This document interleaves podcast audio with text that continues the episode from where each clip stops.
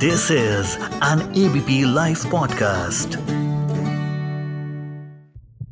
Health Mantra.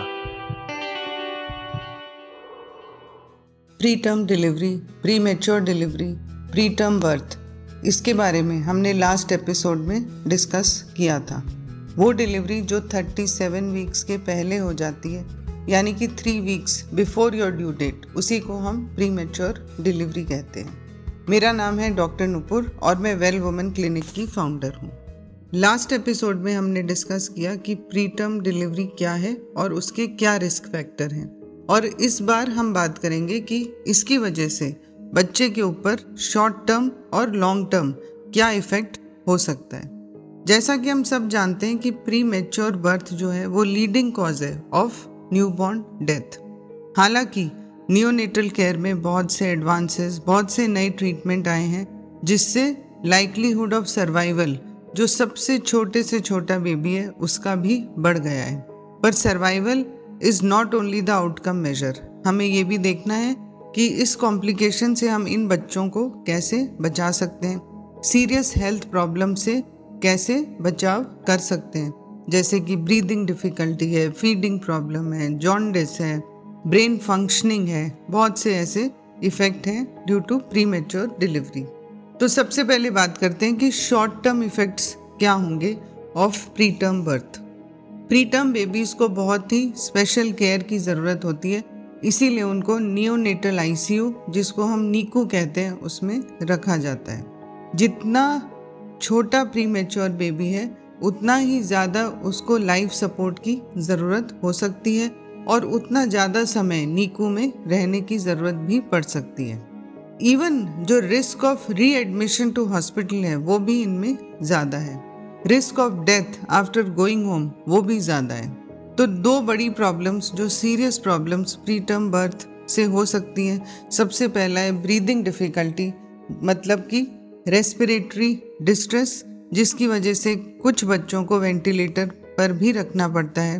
और first year of life में breathing problem कई बार कंटिन्यू कर जाती है और इन्हीं बच्चों में लेटर ऑन एस्थमा का रिस्क भी बढ़ जाता है। दूसरी शॉर्ट टर्म कॉम्प्लिकेशन है ब्रेन डेवलपमेंट इन बच्चों का ब्रेन इमेच्योर होता है क्योंकि ब्रेन जो है लास्ट ऑर्गन टू डेवलप है बिफोर बर्थ और जितना इमेच्योर ब्रेन है, उतनी ब्रेन रिलेटेड कॉम्प्लिकेशंस हो सकती हैं।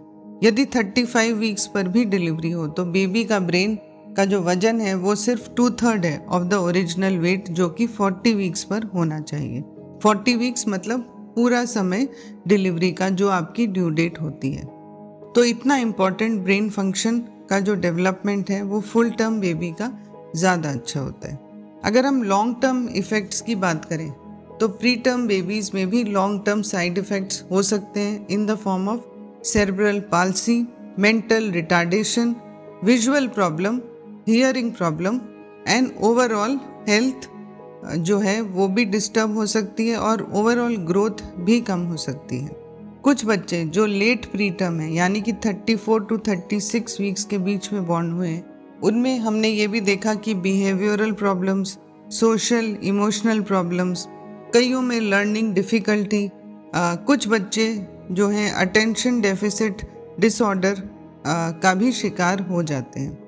अगर बच्चे प्री टर्म ज़्यादा हों और अर्ली इंटरवेंशन की ज़रूरत पड़े स्पेशल एजुकेशन की ज़रूरत पड़े तो वो भी करनी पड़ सकती है। जो बच्चे प्री टर्म होते हैं, उनमें likelihood of developing chronic diseases in adulthood जब वो बड़े होते हैं तो हमने देखा कि उनमें higher risk of heart disease hypertension diabetes ये सब ज़्यादा देखने को मिलता है।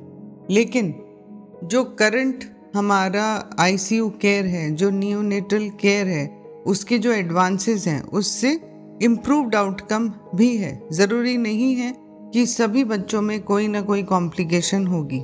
बहुत से बच्चे नॉर्मल हेल्दी लाइफ भी लीड करते हैं। और यही फ़ायदा है हमारी मॉडर्न मेडिसिन का न्यू टेक्नोलॉजी का, कि अर्ली प्रीटर्म बेबीज़ भी कई बार अच्छे से रह पाते हैं। यदि न्यूट्रिशन मैनेजमेंट सही हो, फैमिली का इंटीग्रेटेड केयर हो, स्किन टू स्किन कांटेक्ट हो, और हम सारे एफर्ट करें to reduce the number of infection in such babies लेकिन हमें ये जानना है कि रिस्क ऑफ़ प्रीटर्म डिलीवरी से ये सब कॉम्प्लिकेशन भी हो सकती हैं। तो जो आउटलुक है for preterm babies has improved tremendously चाहे वो डेवलप्ड कंट्री हो, चाहे वो डेवलपिंग कंट्री हो। कितना जल्दी वो बच्चा बॉर्न होता है, उतने चांसेस हैं कि उनमें क्या दिक्कत आ सकती है और हमें क्या केयर चाहिए। तो it is important to note that your preterm baby might not meet the growth और जो उसके डेवलपमेंटल माइलस्टोन्स हैं, वो सेम ना हो as compare to full term babies पर ये नॉर्मल है एंड यूजुअली ये कैचअप कर जाते हैं by the age of two years कुछ प्री मेच्योर की जो बर्थ कॉम्प्लिकेशंस हैं, वो प्रिवेंट की जा सकती हैं। अगर न्यूनेटल आईसीयू केयर यानी कि नीकू केयर उस हॉस्पिटल में हो जहाँ प्रीटर्म डिलीवरी हो तो आप कॉन्फिडेंट रह सकते हैं कि आपका बेबी में वो ही इंटेलिजेंस और वो ही ब्रेन डेवलपमेंट सब कुछ सेम होगा एज कंपेयर टू अदर्स यदि सही समय पर पूरा सपोर्ट मिल पाए। Thank you